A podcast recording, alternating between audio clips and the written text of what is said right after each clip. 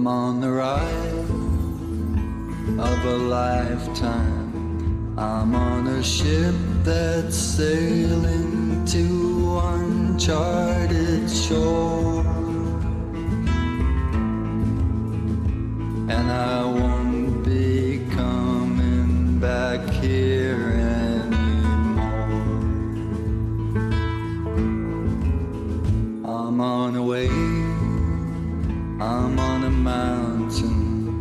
I'm on a roller coaster sailing across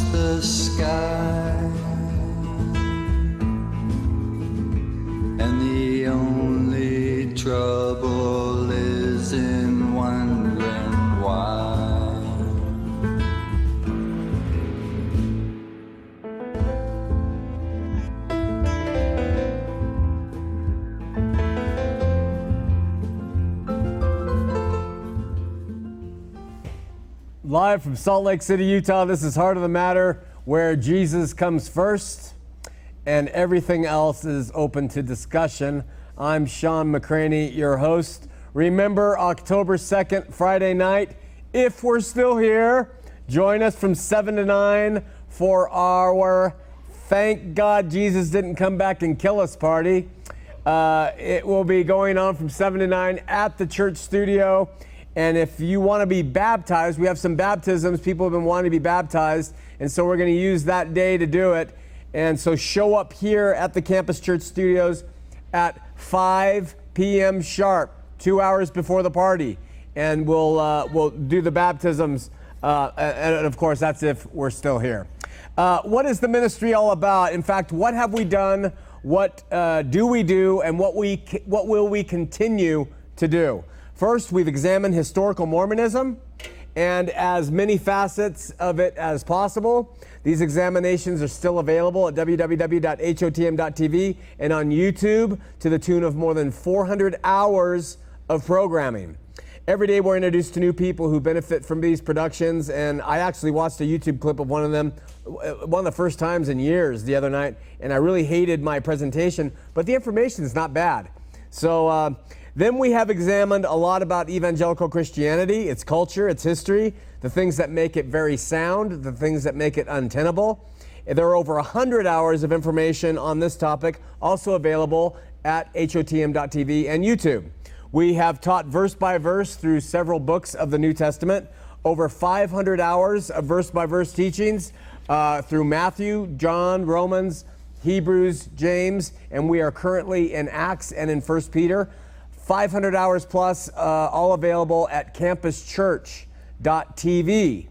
We've written and published three books, and we've published another, many of which we give to people who can't afford them. And if that's you, let us know. First was I Was a Born Again Mormon. That is now, it has been translated into Spanish, and Seth is working on getting that up in the future. Uh, if my kingdom was of this world, then my servants would fight.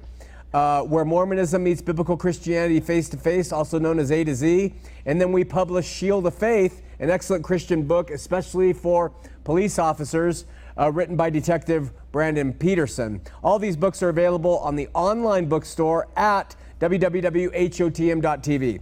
By the way, there are six more books in the queue, two of which which could be coming out soon to add to the collection. We've underwritten a project that sets the Word of God to music, five full CDs with over 60 full sets of Bible verses that, uh, contained in them.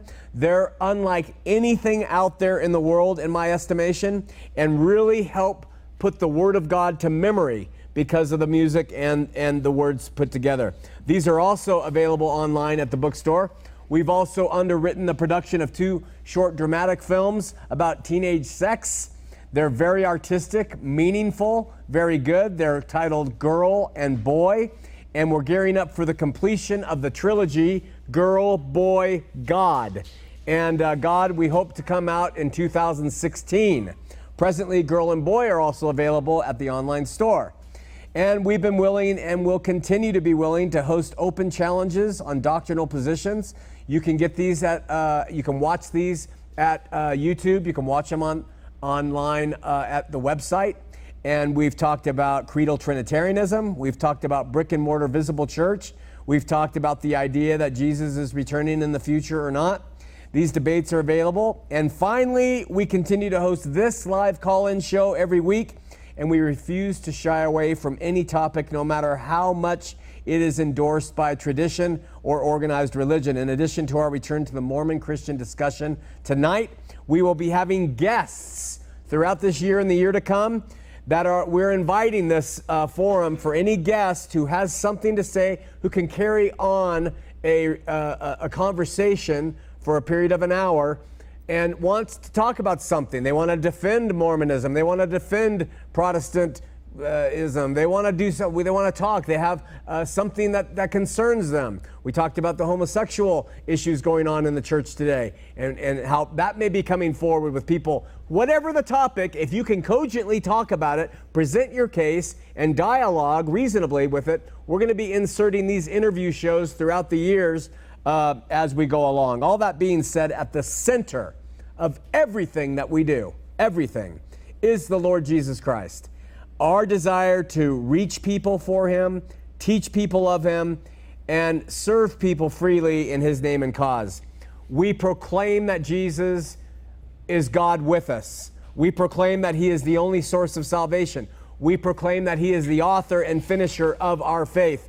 And we are especially and particularly interested in helping to bring LDS people, if not the entire LDS institution, out of doctrinal and practical humanism and into a regenerative relationship through Him, not through more religion, not through more humanism, not through more bondage, just through Him. And in that vein, I want to talk about something that's very disturbing in my estimation.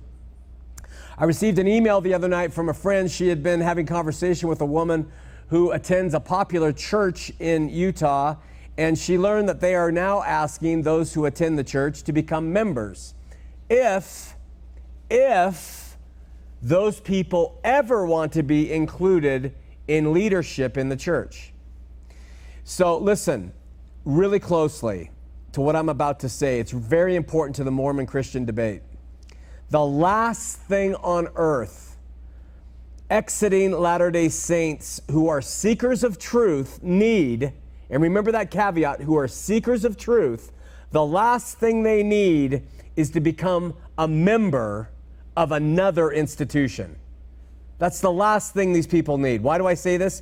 Because as seekers, they will soon realize that they have jumped from the LDS frying pan and into another institution's fire where they're ma- manipulated and then they end up just being burned, toasted, crispy when it comes to God. The model of subjective, non authoritarian, relational, individualistic Christianity is without question what is needed, in my opinion, in the world, but especially here in the state of Utah. And I'm appalled that yet another church has decided to insert themselves in between Christ Jesus and the individual believer. Uh, churches insert themselves in between God and man in a number of ways. Some of them do it through legalisms. They tell their congregates, you must dress like this, you can't see these movies, you have to go on Sundays and do this, uh, you can't drink this or eat this.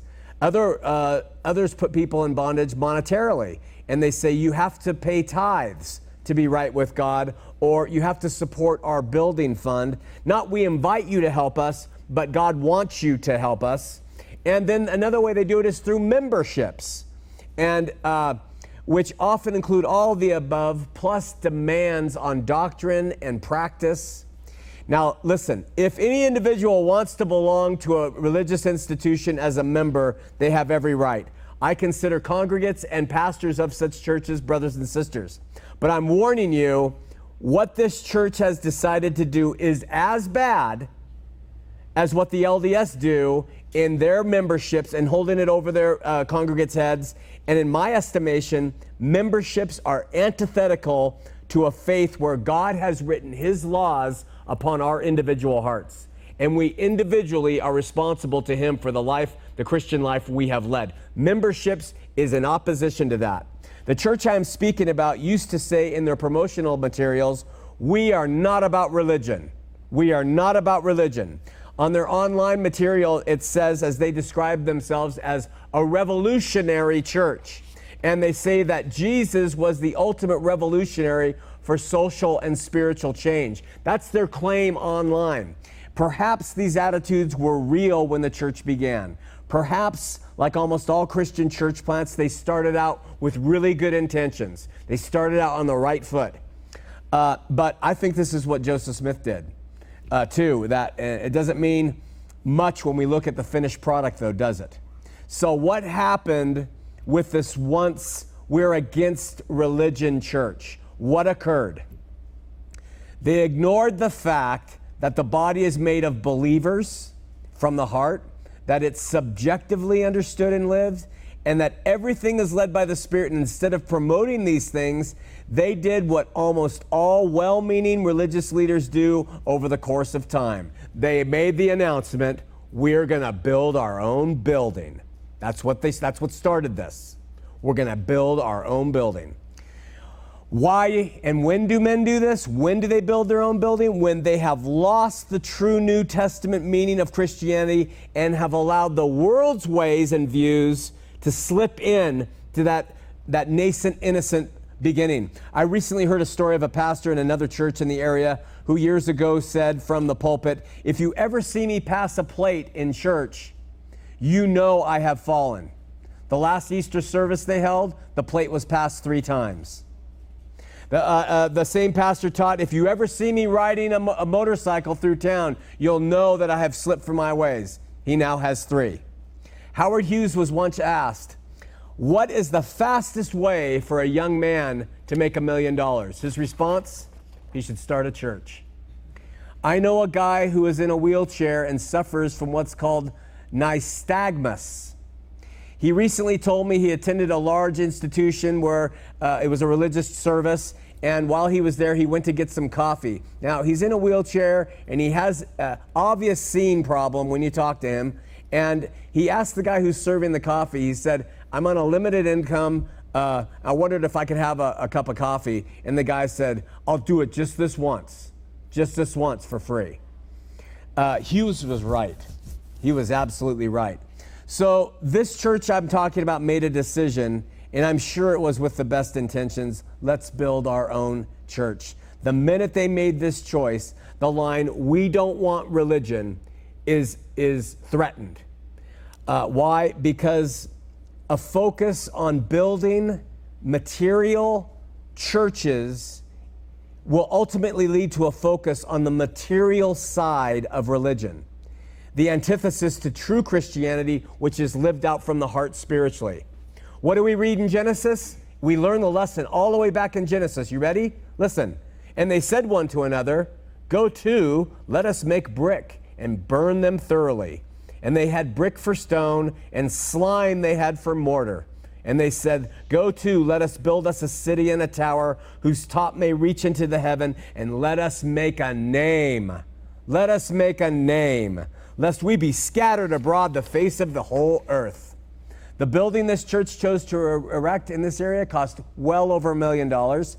With numbers like that coming in, burdens, fears, and the need to maintain what has been created develop. And so the church that used to live up to the bromide, we're not about religion, announced that they're going to now people who attend members of their institution of its demands, of its control, of its ways of seeing things.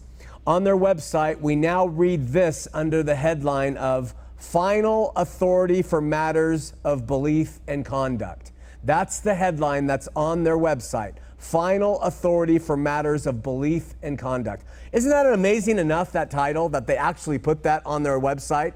Now there's a final authority for matters of belief I don't even think God has a final authority in matters of belief. He allows people to believe what they want to believe.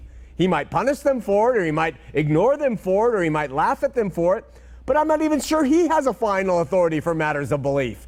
But this church certainly does. And under that topic, this is what it says Final authority for matters of belief and conduct. The statement of faith On the website, they had a statement of faith above, does not exhaust the extent of our beliefs. The Bible itself, as the inspired and infallible Word of God that speaks with final authority concerning truth, morality, and the proper conduct of mankind, is the sole and final source of all that we believe. For purposes of the blank church, faith, doctrine, practice, policy, and discipline, our pastors are the blank church's final interpretive authority on the Bible's meaning and application. End quote. No religion, that is the that is the definition of religion. That is the definition of what they've become. And it happens almost every time. If someone wants to embrace this in their lives, have at it. You're free to do it. But remember, you are responsible. You are responsible for having checked your brain in to the interpretive ideas of men, knowing that God seeks those who worship him directly in spirit and in truth, and does not recognize any person who places themselves in between the believer and him.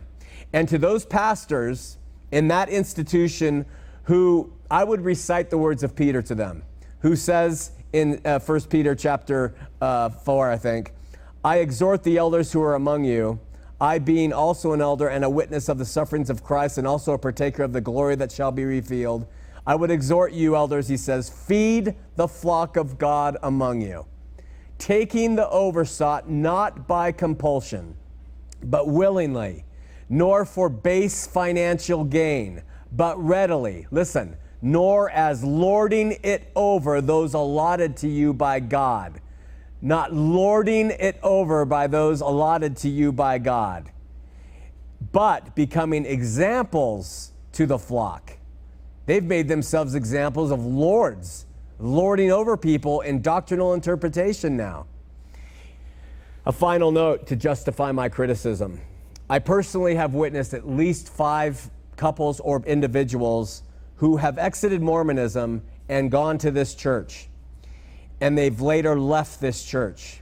In every one of those cases, those people who have left both Mormonism and then this church in question have almost embraced atheism, nihilism, there is no God, and religion is an entire con.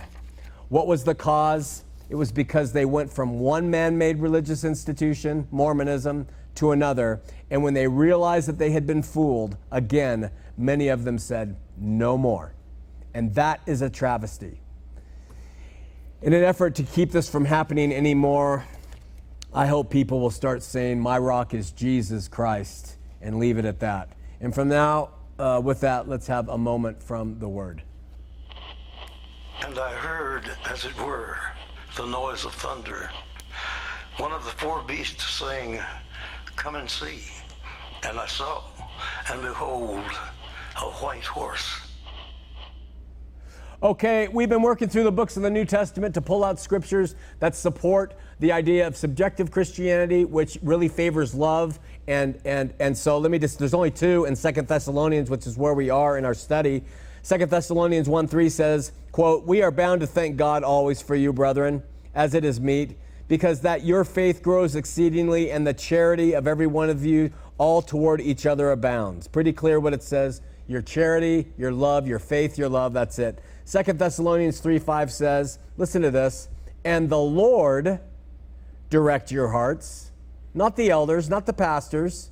The Lord direct your hearts into the love of God and into the patient waiting for Christ. The Lord direct your hearts. The Lord, the Spirit, not pastors. The Lord and His Word direct your hearts. Where? Into the love of God and he adds into the patient waiting for Christ. That last line's interesting in this day and age. Remember, it was written to those believers at that time, and Paul tells them to let the Lord direct them into the patient waiting for Christ. Does that sound like Paul expected Christ to come within the lifetime of those people? I think it does. And so I'd say he wasn't wrong. And with that, how about a word of prayer from my brother and good friend, Jed, the famous Jed. Come on up, Jedster.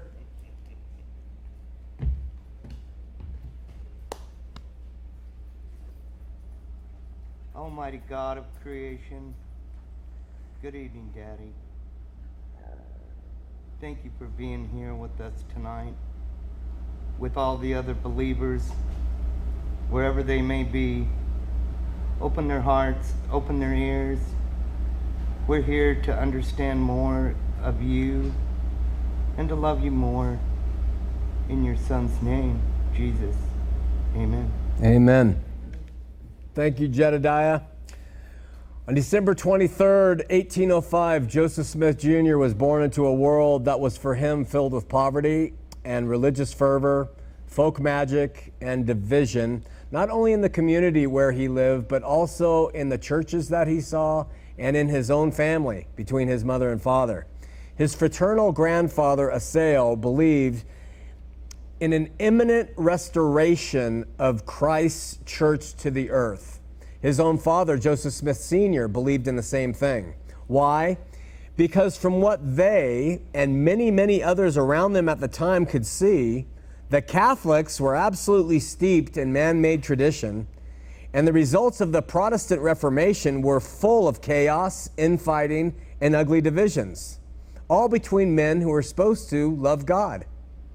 Prior to Joseph Smith Jr. and his efforts to reform or restore, I should say, the proper church and get rid of the chaos around him, there lived another man ahead of him named Alexander Campbell.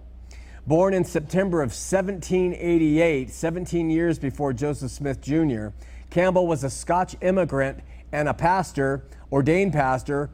He was a remarkable thinker and a sold out believer in pure Christianity that did not allow men to insert themselves into it.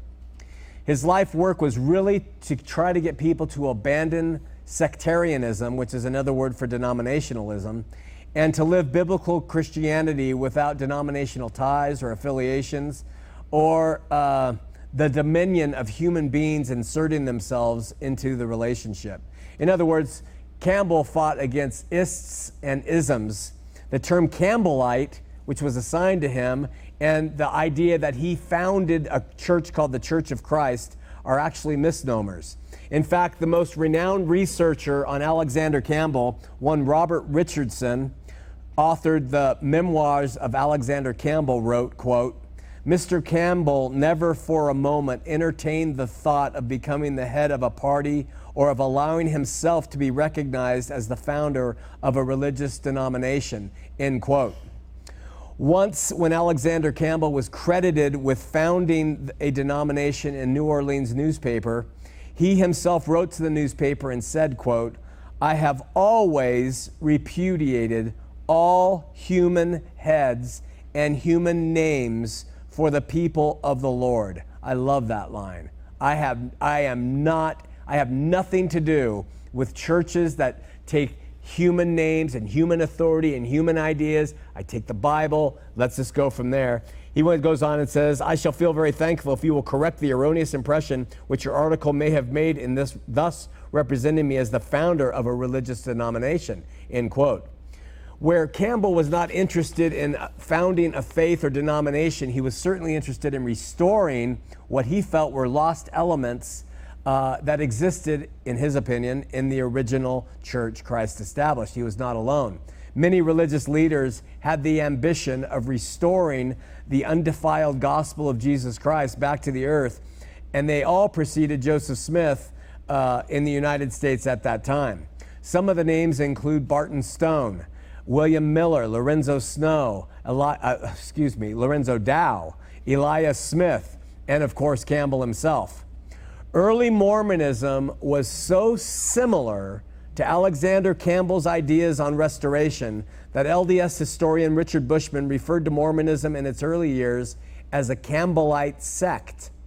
Now, it was, after all, first called the Church of Christ, not the Church of Jesus Christ of Latter day Saints. It was called the Church of Christ, a denomination that is associated with Campbell even today, the Church of Christ.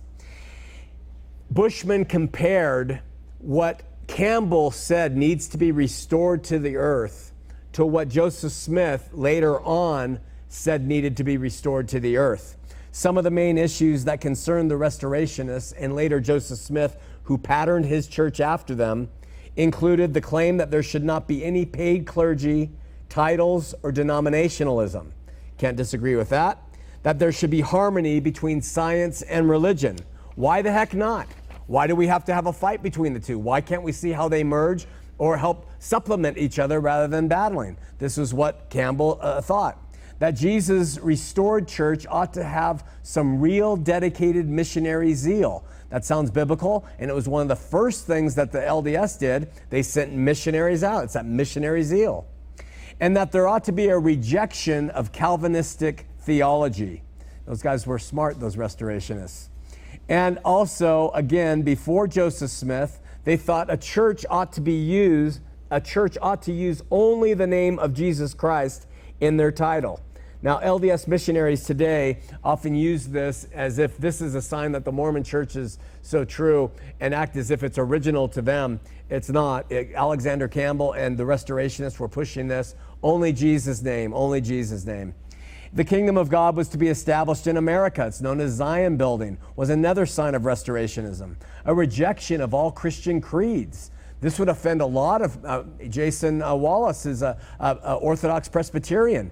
He said in a debate against uh, Don Preston recently, uh, study the creeds, study the early church fathers. Well, the Restorationist says we got to get rid of these creeds. Why were they saying that? Because they looked around and they could see what it all had amounted to, and it wasn't very impressive. And so they said we need to restore things back to order.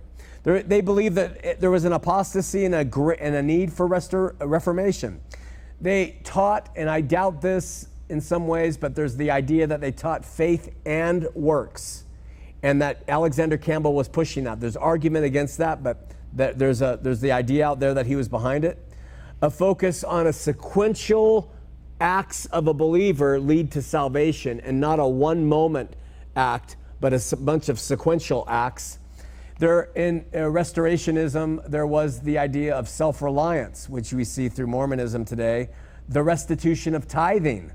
That came up big and strong there, and we see that in Mormonism today. A refocus on Sabbath day uh, observances, also there, and a retranslation of the Bible. They would say, We're not getting the right stuff from the Bible. We need to retranslate it. These were people well before, well before Joseph Smith. So, in addition to all this, other general religious concerns the restorationists had uh, were things like should children be baptized and what's their status if they die without water baptism? And how come miracles, which were so prevalent at the time of Jesus, aren't done anymore? And what about personal freedom?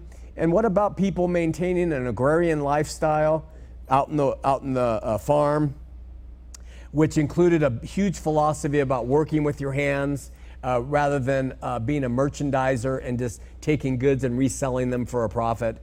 Uh, anti Masonic, anti secret combination mentality was big with the restorationists, obviously, something Smith picked up on, and a willingness to shed blood for the betterment of the whole. And Smith and Brigham Young both picked up on that idea.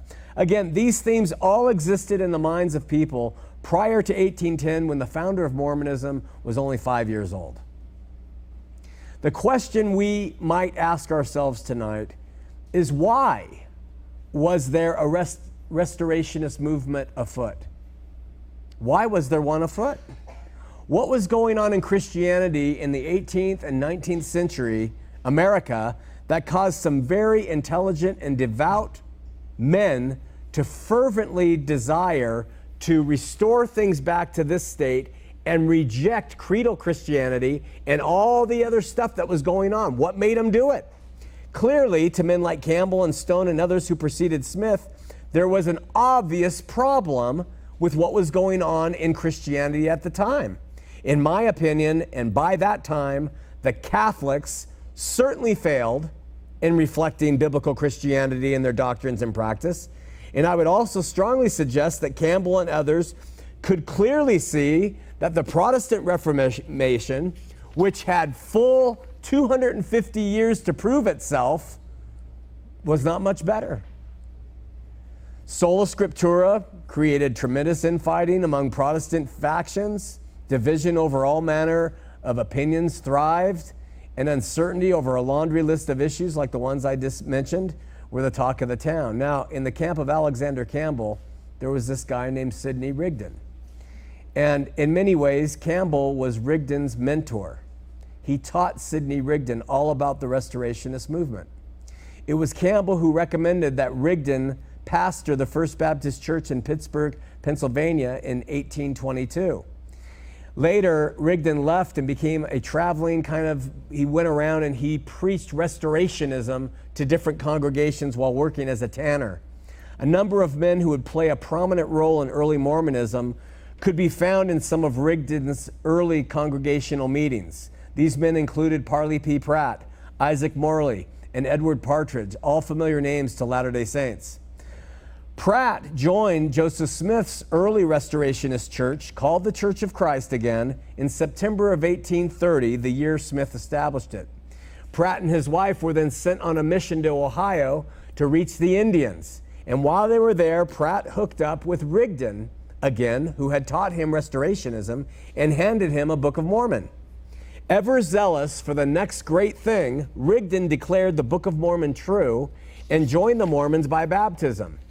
Being a very good orator, Rigdon then converted hundreds of people who had followed Campbell in the Campbellite Restorationist movement in the Ohio area to become Latter day Saints. December of 1830, he traveled to New York, New York, where he met Joseph Smith for the first time, and who uh, officially organized his Restorationist church just eight months before there was a lot of conjecture between Smith and Rigdon and how the two influenced each other and worked together, even before the Book of Mormon. There's conjecture on that.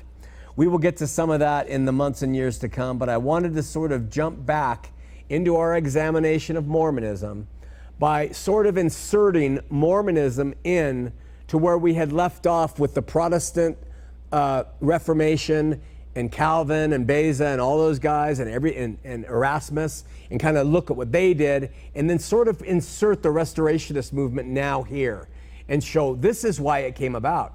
Now within the body of Christ, we have all joined in, myself included, the the song, the choir that says Smith was just an evil, no good charlatan from the get-go who did nothing but try to rip people off. And I think that we have probably uh, mistaken some of that uh, rhetoric and, and, applied it, to, mistakenly applied it to him. And I think that he, like other churches, started off with good intentions. And I think that you can see that by the content of the Book of Mormon, whether fraudulent or not, uh, still contain pretty basic evangelical Christian stuff of the 19th century.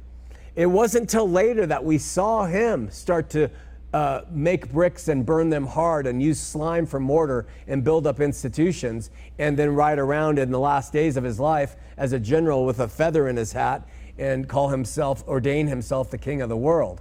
So, what I want to do uh, starting uh, next week is to go through the theological development of Mormonism relative to what Christianity was saying at the time of the Restorationist movement, what was actually going on then, what Mormonism started as in that time, and then what it morphed to in that certain theological place. In that way, we might be giving Latter day Saints and their leadership. I was told today by Earl Erskine that another apostle died. So now that leaves, I think, three vacant in the 12 apostles. So maybe they're going to bring some fresh blood in. Maybe there's a time for this thing to start cracking. What can they do to save face but also get rid of all the non biblical garbage that they've uh, adhered to. What they can do is go back to the stuff prior to the descent of Smith and look at what he originally started with and try to cling to that. Maybe there's hope in showing how that theological digression occurred. Maybe they can say, well, we used to teach this, Let's go back to teaching that. And then maybe the Christian church can say, let's give them a break and include them in because they do accept Christ. I know it's a long shot, but it's a, it's a starting point to begin to talk about how Christianity hasn't been perfect by any means. And we have really no right to sit there and point a finger and assign intent upon somebody when uh, without really knowing the facts of how it was all put together. So that's what we're going to try to do. Karl Marx once famously said, History repeats itself. First is tragedy, then is farce. And in my estimation, when it comes to restoring lost truths of Jesus Christ, Marx' words could not ring more true, with tragedy being what occurred as the result of the Protestant Reformation.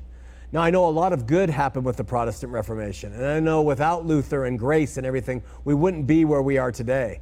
But they couldn't sever ties, they couldn't cut some of the uh, formulaic traditional stuff from the Catholic Church, and it carried on through. And then the idea that we can all interpret Scripture ourselves, as long as you interpret it the way your pastor is interpreting it, led to so much confusion that they made a mistake there. So, in my estimation, the tragedy of history in religion was with the Protestant Reformation. The farce of it was the Restorationist movement because they too have all turned into their own brick and mortar institutions, none of them glomming onto the idea of why don't we preach Jesus? Why don't we seek for truth together? Why don't we try to understand what salvation is relative to who Jesus is and let each other face God uh, the way we want, the way we want to believe? We're going to now build on this in the year to come. Let's open up the phone lines 801 590 8413, 801 590 8413 while the operators are clearing your calls, take a look at this.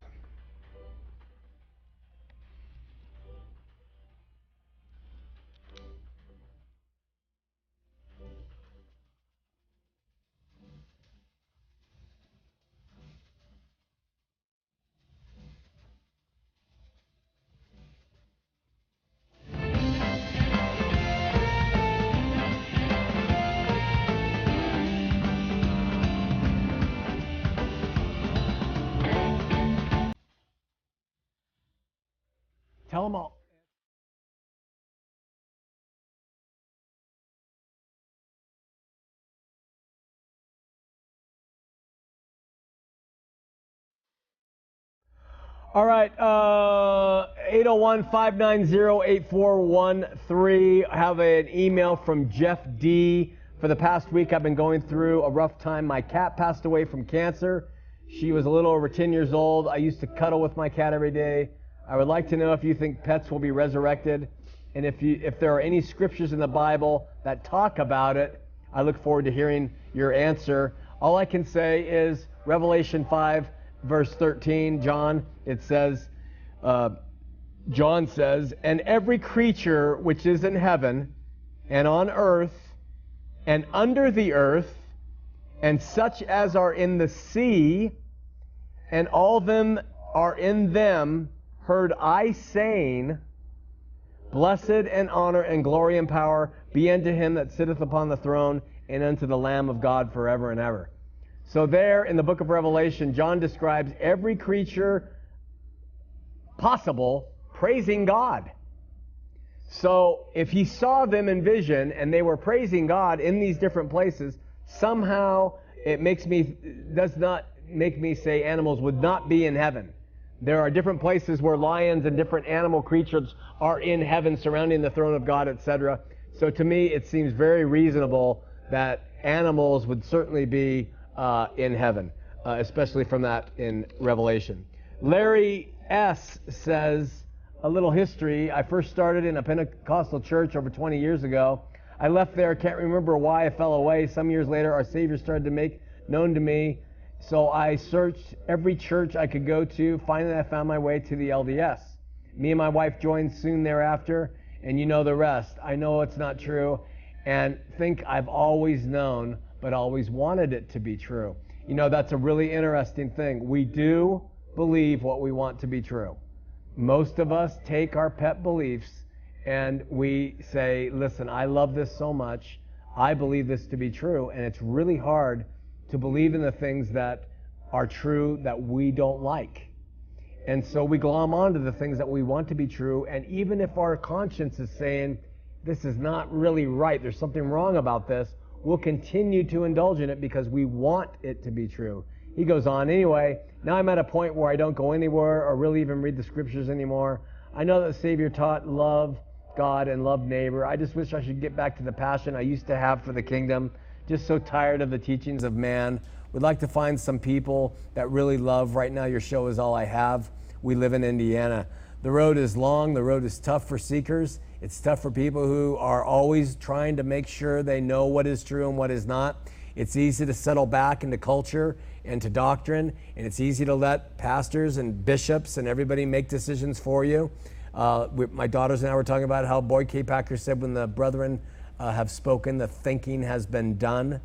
Uh, it's very easy to jo- join a group like that and believe yourself to be right with God. But uh, I am convinced from Scripture that God wants those people who say, I want nothing but you. I'm seeking after you and you alone. And so it's a tough road. We know this by looking at everybody who came before us. We look at Christ, we look at his apostles.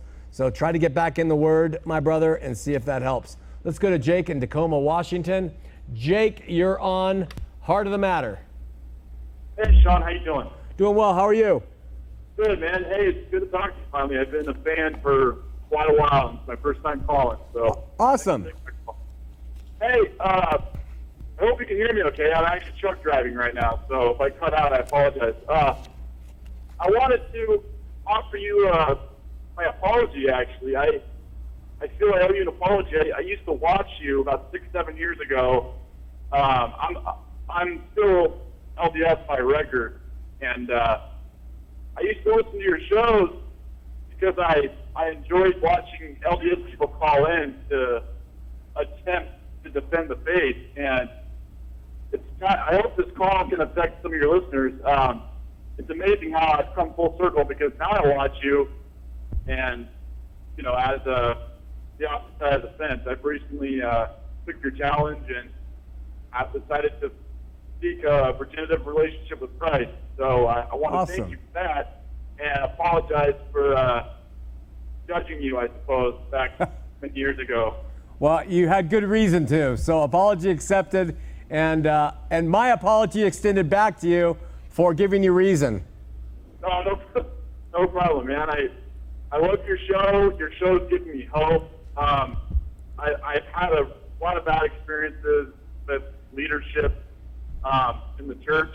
Uh, I can call back another time to get into that, but um, it's really uh, really been a tough thing, and I, I always was falling short. I never felt strong enough due to those legalistic standards they gave us, and uh, it was hard, man. And I just finally said, you know what, I I can't do it. I just want to trust in Christ see what He can do for me. or Awesome. What he has already done. So, so it's been great. Um, this is kind of, and I'm also very glad to hear you guys are going back to the the Mormon topic. I think that's awesome. Um, this is completely out of left field. I wanted to ask you. I'm uh, planning on getting a tattoo done of uh, relative to Christ. I wanted to ask your opinion. It's understood that back in the day, uh, Christ spoke Aramaic and Greek. Is that correct? Well, there's a debate. Uh, there's a debate, uh, and uh, uh, uh, my friend Doug at the Calvary Chapel School of Ministry, he, he says he spoke Hebrew and he can prove it, and he's actually written a book. So, you know, I don't know the answer to that. I wanted your opinion. Was, this, he called Yeshua? Is that your opinion? Yeshua, yeah, not Yahshua, Yeshua. Okay, that helps a lot. All right, cool. And I've never read your book before, and I'm a first-time caller, so you want to send me one, I would gladly take it. You stay on the air, Jake, and our operators will get your uh, your information, and Derek and Danita will send one out. Awesome. Thanks, brother. God bless you. Hold on. Okay, this is uh, Jake is operators. This is a, a, a really good email. I'm a Southern Baptist from Georgia. I've been meeting with two LDS missionaries for the past year. This led me to study up on LDS, and that's how I found you. I watched you on YouTube. I've watched approximately 50 uh, of your shows. Uh, of course, you're not a traditional teacher, uh, but I always listen with great interest. My main objective is to learn how to witness to these precious LDS girls. Uh, but he has three questions. If you are not a modalist or a oneness, and also not a Trinitarian, then what are you? Okay, a modalist, okay, really quickly, a Sabellian modalist, uh, Sabellianism taught that the Father had to come down and become the Son, and the Son had to leave in order for the Holy Ghost to come. And so they, they could never be in the same place at one time. That's Sabellianist modalism.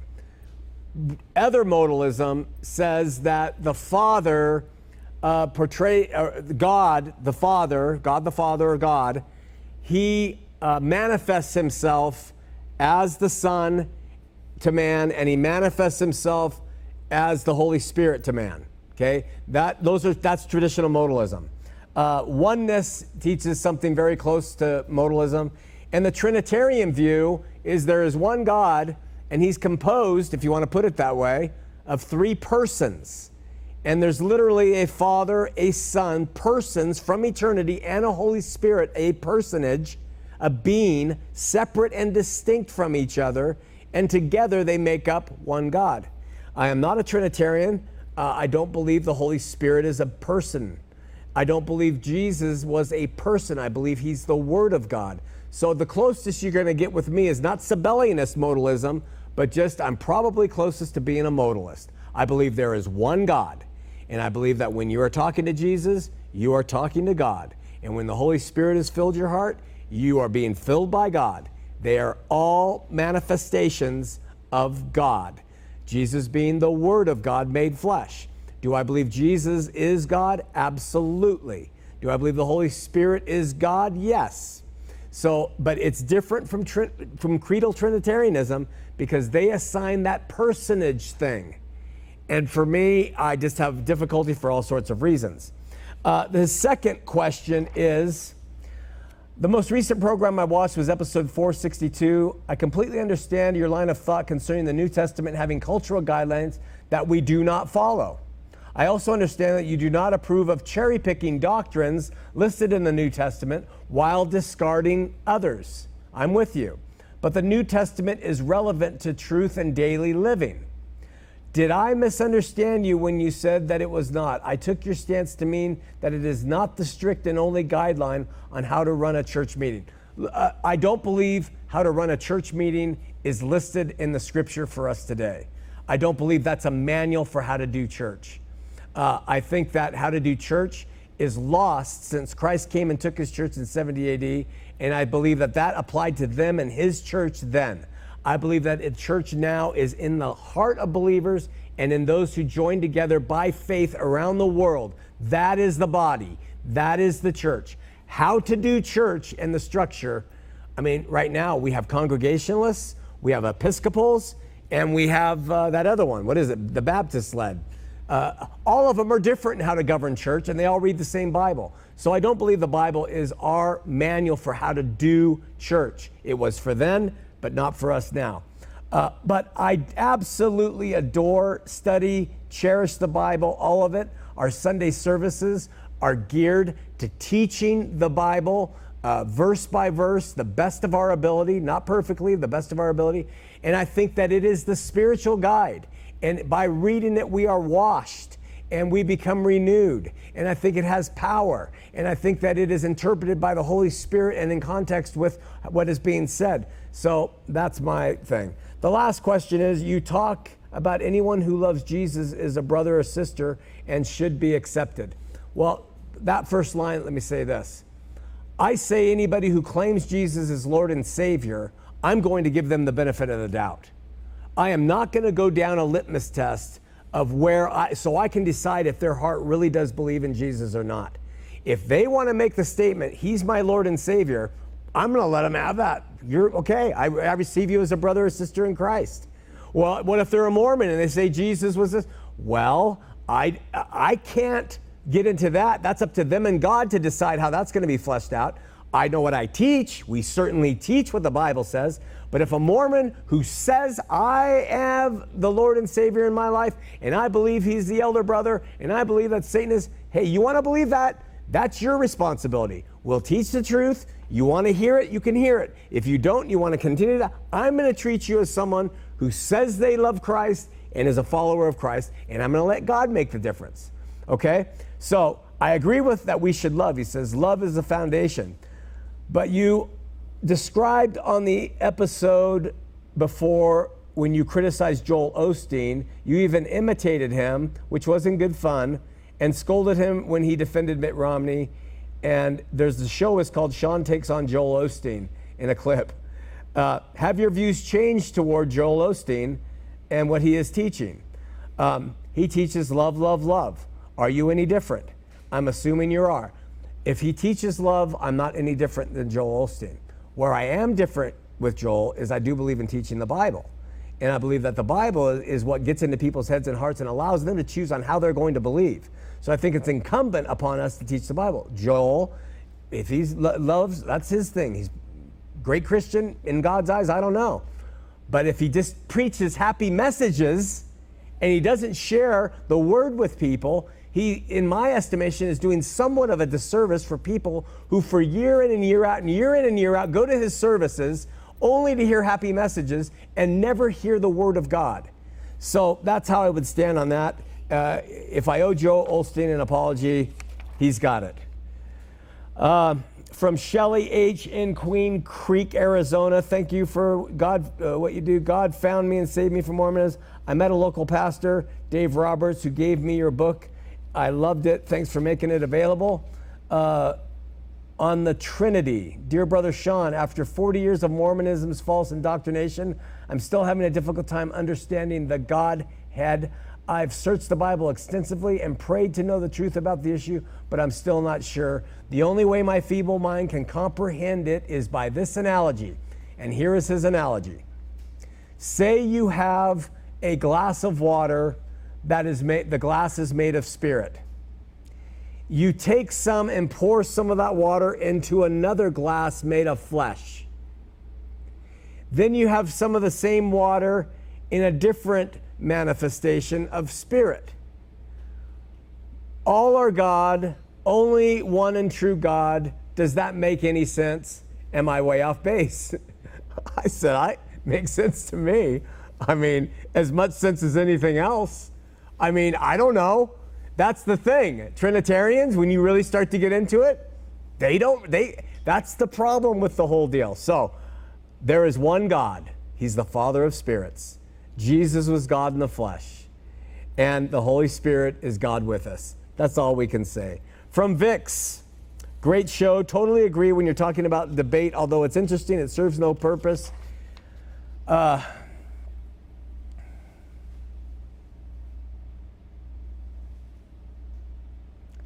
I'll keep praying for you and show that that the show reaches many ears and hearts.